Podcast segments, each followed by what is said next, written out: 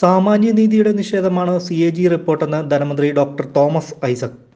ഇത് രാഷ്ട്രീയ ലക്ഷ്യം വെച്ചുള്ള നീക്കമാണ്. സി എ ജിക്ക് മുന്നിൽ കീഴടങ്ങാനില്ല. വികസന പ്രവർത്തനങ്ങൾ മുടങ്ങുന്നത് അംഗീകരിക്കാനാകില്ലെന്നും കിഫ്ബി വേണ്ടെങ്കിൽ പദ്ധതികൾക്ക് എങ്ങനെ പണം കണ്ടെത്തുമെന്ന് പറയാൻ പ്രതിപക്ഷം തയ്യാറാണെന്നും തോമസ് ഐസക് പറഞ്ഞു.